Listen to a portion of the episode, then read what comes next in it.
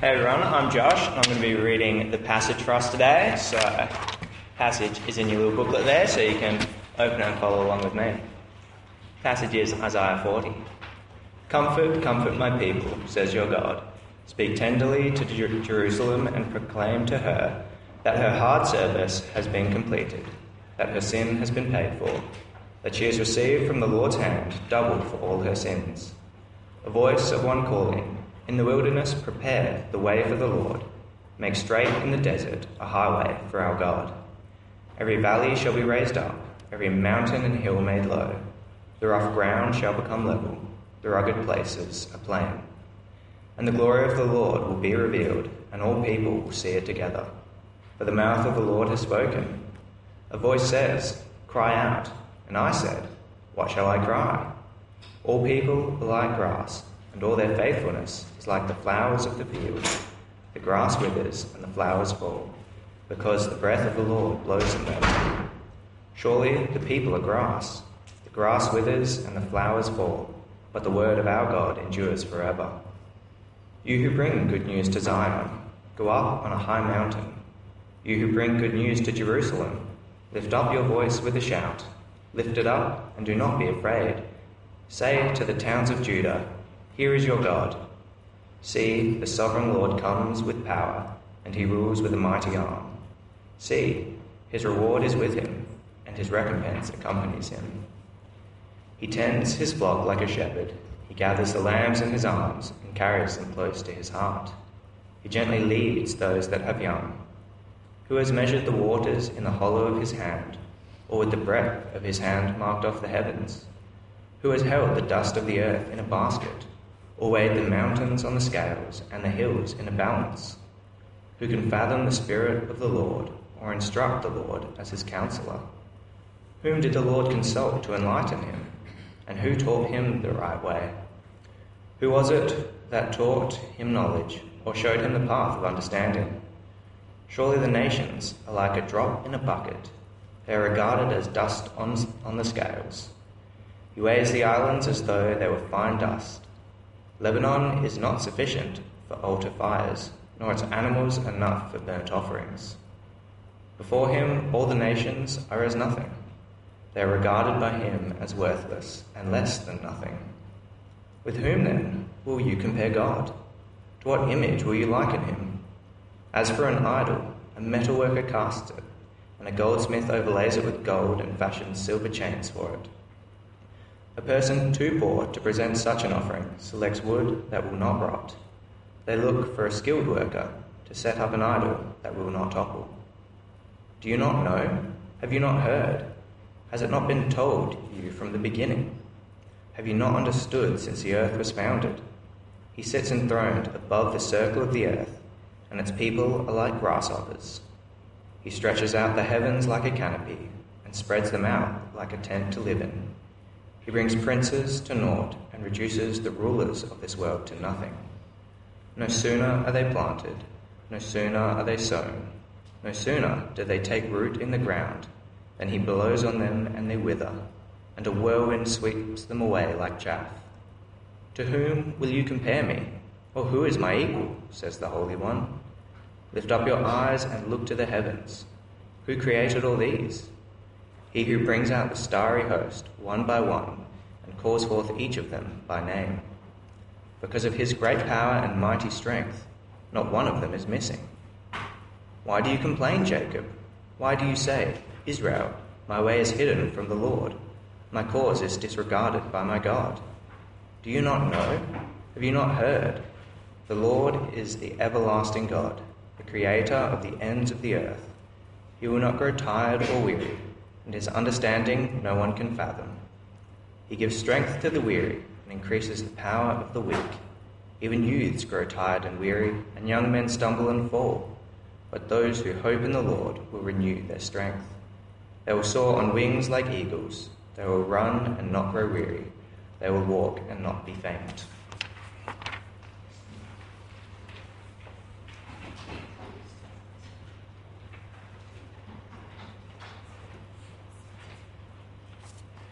Hi, my name's Tim. Uh, if we haven't met, it's great to uh, be with you today.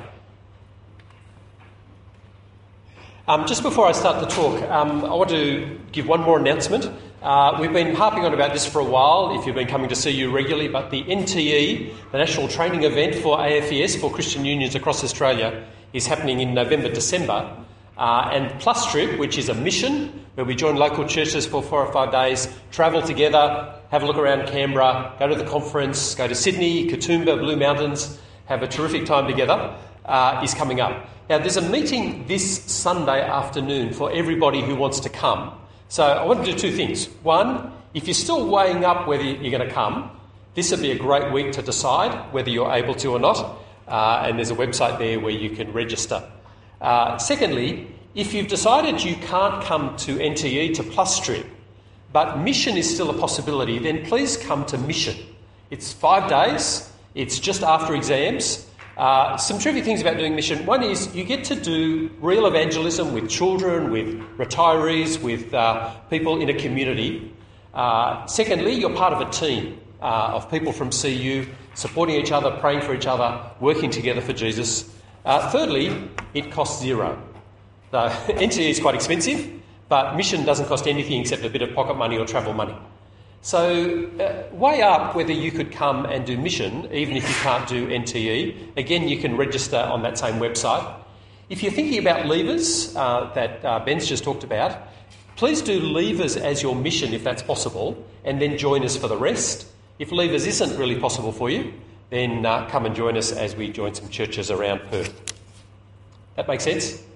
Good. So, if you need the details, the uh, planning meeting for missions and or plus trip uh, is this Sunday, 7th of October, 2 p.m. There's the address.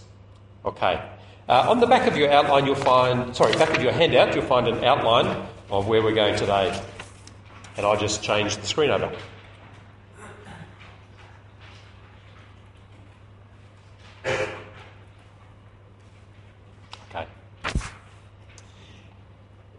I wonder what image or picture you have in your mind, your imagination, when you think about God.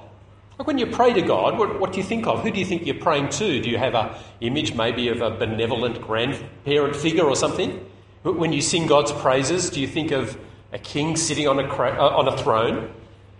Whatever image you have, I presume it's an image of something you're familiar with as part of your experience, but you scale it up a bit. In the ancient world, People often thought the sun or bulls or frogs were gods, and so they made images of gods which were just scaled up versions of the bulls you'd find out in the paddock. What do you think of God as? A king? A grandparent? A policeman? A managing director? It may be scaled up, expanded, a bigger version, but like one of those things that you know from elsewhere. But you notice there's a problem with thinking about God that way. Because, in a sense, when you say God is like a, a policeman but bigger, you're comparing God to something you experience in this world, just a bit bigger or stronger or better. Uh, uh, which is really saying God is comparable, God is in the same league as, God occupies the same sort of stage as things I've experienced and people I've experienced, He's just bigger. Well, is that really what God is like? Because if God is really God, then if you think about God that way, You've diminished God. You've scaled him down. You've made him much smaller than he actually is. So, how do you overcome that problem? Well, one way to overcome it is to put it in theological languages. So, rather than pictures in your mind, you say something like this The true God, who's infinite in being and perfection, a most pure spirit, invisible, without body, parts, or passions, immutable, immense, eternal, incomprehensible Almighty, most wise, most holy, most free, most absolute, and you go on for a while, couldn't you? Now, that's theologically precise and terrific, but can you imagine that? Like, how do you, how do you create a picture of that in your mind? How do you relate to a being like that? It seems to make it create the equal and opposite problem. Well, Isaiah chapter 40 is a part of the Bible that has a clear message from God about God, about Himself. And he gives us some ways to get our head around this true God, this living God, this majestic, immense God. Now, just a bit of background to fill us in. Uh, Isaiah is a prophet who speaks in Old Testament times. This is just a quick sort of timeline of the Old Testament. I don't know whether you recognise any of the events there the flood with Noah, The Exodus under Moses, where God rescues his people Israel out of slavery in Egypt and takes them to the promised land and gives them a land to live in uh, as their land. Uh, a, a, little while later, David and Solomon become the, the, the, sort of the kings par excellence of Israel. They build a temple to God. But soon after that, it all goes wrong. There's civil war. The, Israel is split into two different uh, nations. The northern nation, uh, Israel, goes downhill pretty quickly. And in 722 BC, it's carted off by the Assyrians, never to appear again, really. The, the southern couple of tribes, called Judah, last a fair bit longer. Isaiah prophesies to Judah in Jerusalem, the capital, uh, in about 720 BC, uh, about 40 years around that time. And in the first 39 chapters of this book, he talks about the way that God's judgment will come on Judah because of their faithlessness in God. And it finally comes. The Babylonians come, destroy Jerusalem, cut off many of the Israelites uh, into exile, into slavery in Babylon. And Isaiah 40 is Isaiah addressing those exiles in Babylon. They're feeling intimidated because Babylon is just so much stronger. They're feeling despondent and, and depressed that they saw no hope of ever getting out of Babylon. Powerless. Their former glory was gone forever, they thought. Just, I guess, like if you're a Dockers fan at the moment. But God comes with this message. It begins in verse 1 Comfort, comfort my people, says your God. Speak tenderly to Jerusalem. Proclaim to her that her hard service has been completed. Her sin has been paid for. She's received from the Lord's hand double for all her sins. Comfort. Your sins are all paid for. You're now forgiven. Things are about to change. This is not the comfort of somebody just sharing your sorrow but can do nothing about it. This is the comfort of, I'm going to change things. And it goes on to talk about the way that will change. A voice of one calling in the desert, that is the, the, the region between Babylon and, and Palestine and Jerusalem, prepare a way for the Lord, make straight in the wilderness a highway for our God, a freeway. Every valley raised up, every mountain and hill made low, the rough ground made level, rugged places a plain. Civil engineers, this is you, okay? Bulldozers, every hill flattened, every valley filled up with all the rubble, all the rough places, the rocks and everything smoothed over so you've just got this freeway straight from Babylon to Jerusalem. Because God is going to lead his people out of captivity back home and it's going to be terrific. Nothing will stop this procession. God in the lead. And it's God Himself who will lead His people across the desert. And so, in verses 9 to 11, uh, you who bring good news to Zion, you, you herald in Zion, go up on the high mountain. You who bring goods news to Jerusalem, lift up your voice with a shout. Lift it up, don't be afraid. Say to the towns of Judah, the towns around Jerusalem, Here's your God. See, the sovereign Lord comes with power. His arm rules for him, his reward is with him. He tends his flock like a shepherd. He gathers the lambs in his arms. Jerusalem is to shout out with excitement. They've got a gospel to proclaim on this day. Tell all the surrounding towns, look, here is your God coming across the desert on that highway. Powerful, victorious. His arm is ruling, but also gentle and merciful, carrying his people like a shepherd carries a lamb in its arms, which is exactly what the crushed, despondent people need. A God who's victorious over those who've crushed them, but gentle with the crushed. Now, need to notice something important here. The hope for Israel is not that she can pull herself out of her situation by herself, that she can somehow rebuild her strength, raise an army, and do something. Isaiah isn't saying, Come on, guys, you can do it, just believe in yourselves. No, their hope is only in God doing something. They'll just get carried along by God as He does it. But amongst the people that Isaiah is speaking to, he, uh, he predicts a response from them, an understandable response, a resistance. Because depressed people often don't want to be comforted. And sometimes sceptical people uh, don't, don't put up with shallow, empty comfort.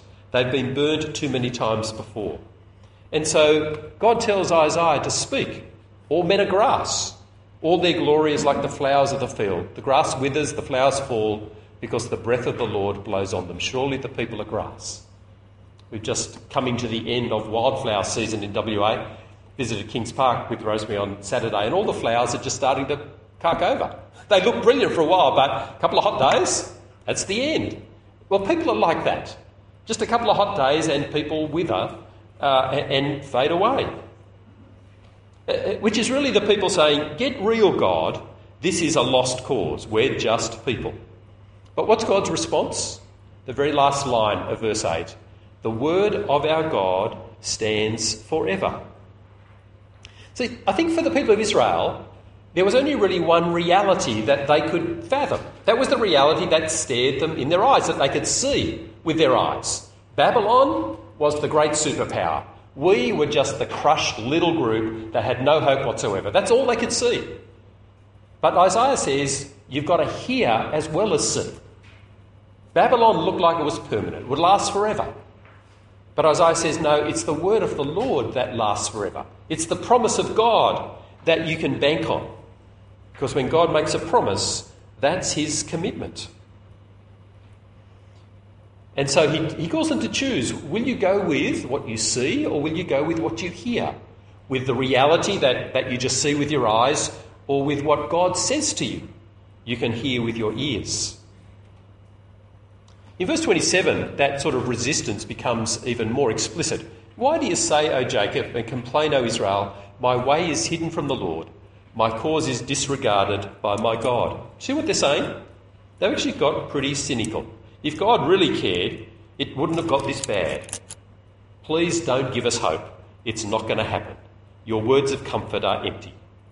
And Isaiah's answer to that is, Your God is too small. And this is what he says to us. And most of this chapter is a way of explaining to us what God is really like. This central block from verse 12 following is demolishing our inadequate images of God to give us a sense of the true majesty of God by bombarding us with questions. So the questions that come over and over again is this one To whom then will you compare God? To whom will you compare me? Who is my equal, says the Holy One? And the answer is no one. See, comparing is our way of getting a sense of scale. If somebody looks a bit tall, what do we say? Well, maybe you're as tall as Aaron Sandilands. He's pretty tall, isn't he? But as soon as you say, well, you sort of, you're not as tall as Aaron Sandilands, what you're saying is, you might not be as tall as him, but you're in the same game, you're in the same league. You can play on the same field. You belong together. Or if we say that uh, you know, somebody is slow compared to Usain Bolt, we're saying they can run in the same race, they might get blown away, but they're still in the same race. Not almost as smart as Stephen Hawkins. Says you're pretty smart, you might not be the top, but you're at university, aren't you? You're in the same league, but you fall a bit short of the person. But who is in God's league? Who can you compare God to? And the answer is nobody. Because there's nobody and nothing in the same league as God. And Isaiah goes through a whole lot of options that we might use. The first is our world. Verse 12 Who's measured the waters in the hollow of his hand? Uh, uh, uh, Isaiah imagines you've gone down to Cottesloe Beach and you've scooped up a handful of water. Okay, how much water is left in the ocean when you've done that? Just a little bit, eh? I gather it's about 1.4 billion cubic kilometres of water left in the oceans after you've scooped up your handful. See, we don't measure what's in the oceans, we calculate it. No one sits there with a bucket and says 10 litres, 20 litres, 30 litres, wonder how long this will take. But what does God do? He measures all the waters of the ocean in the hollow of his hand. That's not you. We're not in the same league as God at that point are we? Or the heavens. With the breath of his hand, he marks off the heavens. Cosmologists guesstimate that our universe is about 93 billion light years across. Want to translate that to kilometres? It's 9 by 10 to the 23. 9 with 23 zeros after it, kilometres. I've just walked two kilometres to uni, it took me a while. 9 by 10 to the 23 kilometres, I cannot comprehend that distance, but God spans it with his hand. That's a different league, isn't it? Well, what about the nations? Surely the nations are like a drop in a bucket. They're regarded as dust on the, dust on the scales. You know those sort of scales the old fashioned people used to use? Have two little buckets uh, and, and you put weights on them. Well, the nations of the world are like dust, just a few specks of dust on God's scales. China has 1.4 billion people. The USA has a GDP of $20 trillion. It has an armed force of 1.5 million personnel, an annual budget of $600 billion. It has 10,000 planes, 300 ships, projecting its power around the world. And what is the US to God? Like a speck of dust on his scales. And in my mind, the US is mind boggling in its size and power. It's, it's awesome. No, I wouldn't want to poke it. But to God, it's just dust. So even the nations are not in God's league. To compare them to God is to diminish God. Your God is too small, says Isaiah. What about our understanding? Who's understood the mind of the Lord or instructed him as his counselor? Whom did the Lord consult to enlighten him? Who taught him the right way? If this university has some very, very clever people in it who are standing on the shoulders of generations after generations of generations of very clever people now all over the world sharing their information and research through the internet and journals and everything else. It was announced this morning that a couple of uh, medical researchers had won the Nobel Prize in Physiology and Medicine. and actually, one of them wasn't research, it was to do with um, fighting cancer. One of them wasn't researching cancer at all. He was researching some other proteins and just happened to find out, discover accidentally, that these proteins uh, helped with cancer. He, he was standing on the shoulders of people who stood on the shoulders, stood on the shoulders of many generations. Well, let me ask you did God consult the UWA engineering faculty when he decided on the specific gravity of water? Did he get a few tips from Albert Einstein to make sure he got relativity right? When he fine tuned the universe, and he did fine tune it. Do you know that the, the, the, ratio between the electromagnetic constant and the gravitational constant needs to be fine tuned to the level of about 1 in 10 to the 40 to get anything heavier than, than he, helium in the whole universe? When God fine tuned the universe, did he take a course in pure physics at MIT to get his maths right? Uh, Did Jesus bone up on stem cell research at the Lions Eye Institute before he healed a blind man? It's easy to think, to think that God would struggle with advanced calculus or string theory. But a God who struggles with that is an imaginary God. That's not the true and living God. Your God is too small, says Isaiah, if you're intimidated by clever professors and smart Alex students. Or what about power, political power? He brings princes to naught and reduces the rulers of this world to nothing. No sooner are they planted, no sooner are they sown, no sooner do they take root in the ground than he blows on them and they wither. A whirlwind sweeps them away like chaff. It's easy to think that political power is a sort of a rule to itself, it's in control of its own destiny.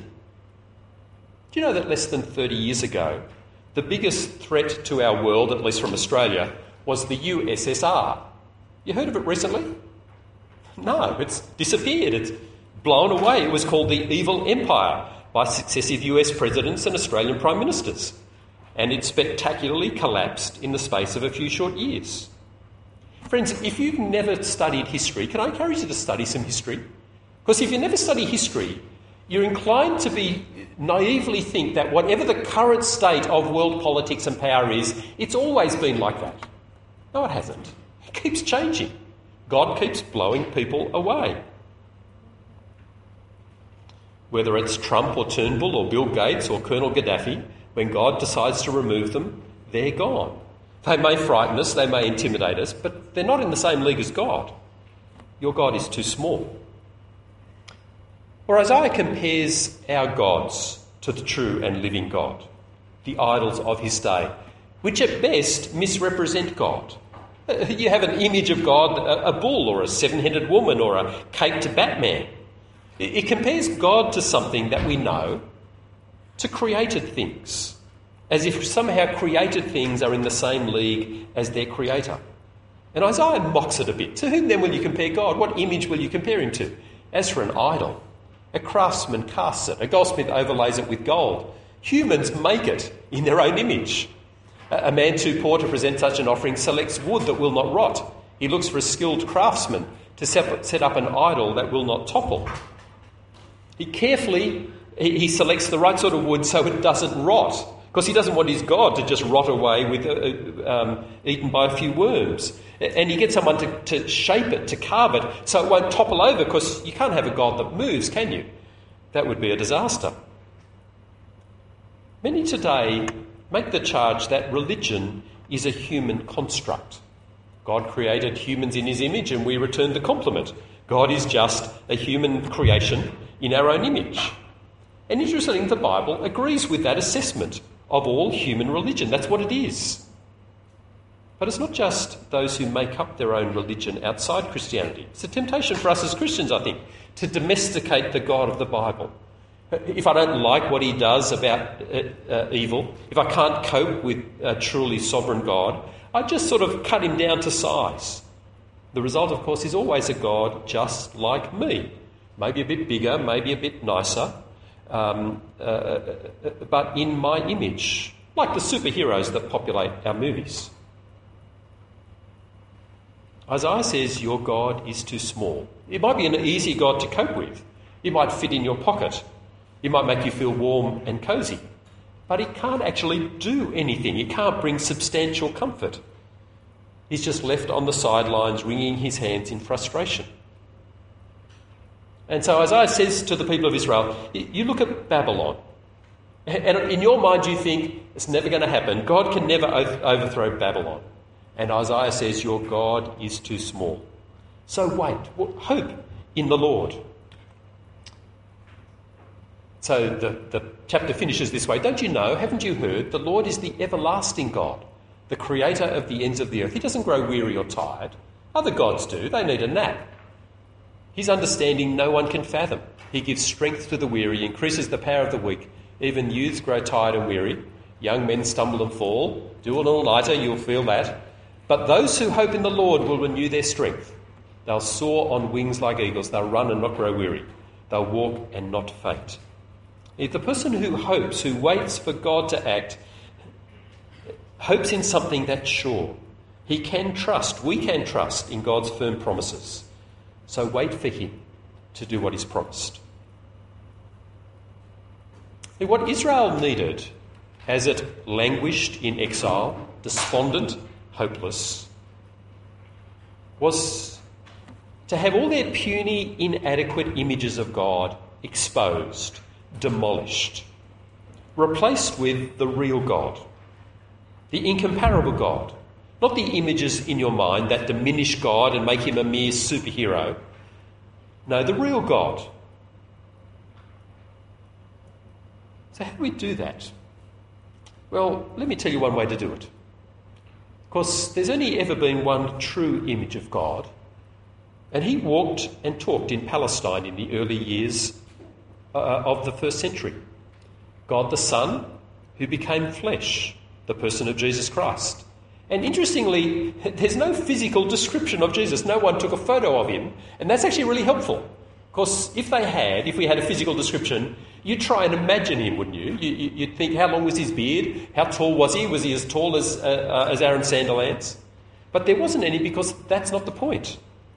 It's not to give us a mental image but to perceive the majesty of Jesus in his power of healing and raising from the dead and calming storms, in his gentle mercy to those who are suffering, his piercing wisdom and understanding, his purity and righteousness, his death on a cross paying for sin, his resurrection to rule with a mighty arm. Behold your God. And what a God! The infinite contracted to a span yet still incomparably God. Israel needed real comfort, the promise of action by nothing less than the real God, whose word endures forever. And they needed not just the promise, they needed the action itself in God's time when it comes. And God said that those who wait and hope in Him will run and not grow weary. But the people of Israel had to wait a bit longer than they expected. In 539 BC, Babylon the Great, Babylon the impenetrable, was demolished almost overnight as an empire. It was overthrown and collapsed spectacularly. And the exiles were freed, some returned, expectant that when God got back to Jerusalem, everything would be like Isaiah 40 promised. But it was actually disappointing. It, it happened, but it wasn't all that Isaiah led them to hope for. And for the next 500 years, many of the people of Israel were dejected. They gave up. Like most Jews today, no, God's never going to act. Some decided to take things into their own hands and fight. If God hasn't done it, we'll do it for ourselves. But some waited and hoped and trusted till the real thing came. Here's what Luke says about an old man called Simeon who, who hung around in the temple in Jerusalem. There was a man in Jerusalem called Simeon who was righteous and devout. He was waiting for the comfort of Israel. He was waiting for what Isaiah 40 was promising. And the Holy Spirit uh, was upon him. And he saw a young couple in the temple courts with a newborn baby. And God revealed to him that this was the one he was waiting for. You know what he says? He says, I'm happy to die now because I've seen the salvation of God. Take me. I've seen enough. John the Baptist, though, he hadn't seen enough. He goes around the country of Jordan preaching a baptism of repentance and he quotes Isaiah 40, a voice of one calling in the desert prepare, prepare the way for the Lord, make straight paths for him. The, the civil engineering job. And all mankind will see God's salvation. So he's the voice, the messenger, saying, It's about to happen. The one coming after me is incomparably greater than me. And the one coming after him came, Jesus, the good shepherd who gathered his sheep, who laid down his life for his sheep. And he's still gathering his sheep. He's gathering them here at UWA, even in this year, gathering those that are his to himself, carrying them like little lambs. And as he left the earth, he said, Wait for me. Wait for my return to complete the comfort. And this is what Peter talks about in his letter. He says to the Christians there, You've been born again, not of perishable seed, but of imperishable, through the living and enduring Word of God. For all men are like grass, all their glory is like the flowers of the field. Remember the, the, the, flowers, the grass withers, the flowers fall, but the word of the Lord stands forever. And that's the word, the gospel that was preached to you. If God's word continues to be rock solid. His gospel word, it rebirths us as we hear it. It brings us to life, into relationship with God, into a living hope waiting for Christ's return. Don't know whether you feel like Israel did, intimidated by bigger and smarter people around you, maybe despondent by the difficulty of being loyal to Jesus in the context you're in, at uni or in your family. Maybe impatient. Why did my pain go on and on and on? Why doesn't God change it? Well, the solution is not by being smarter or stronger, it's not by having a, more powerful church or, or Christian union. The solution is in knowing God, in grasping the majesty of the God who's promised. The reality is, your God is too small. My God is too small. It doesn't actually match reality. What I imagine in my mind is not the true and living God so often. It's so much smaller, so much diminished. Now, the true and living God is one whose word you can hope in. He is committed and he has the capacity to bring it about. That's what he'll do. So wait and hope. Will you pray with me? And then we've got a bit of time for questions. Let's pray. Our Father, we apologise that often the way we think about you is so inadequate and even dishonouring of you, because we compare you to things that are much less than you. Please help us to work out how to comprehend the incomprehensible, how to trust the one who truly is trustworthy. Amen.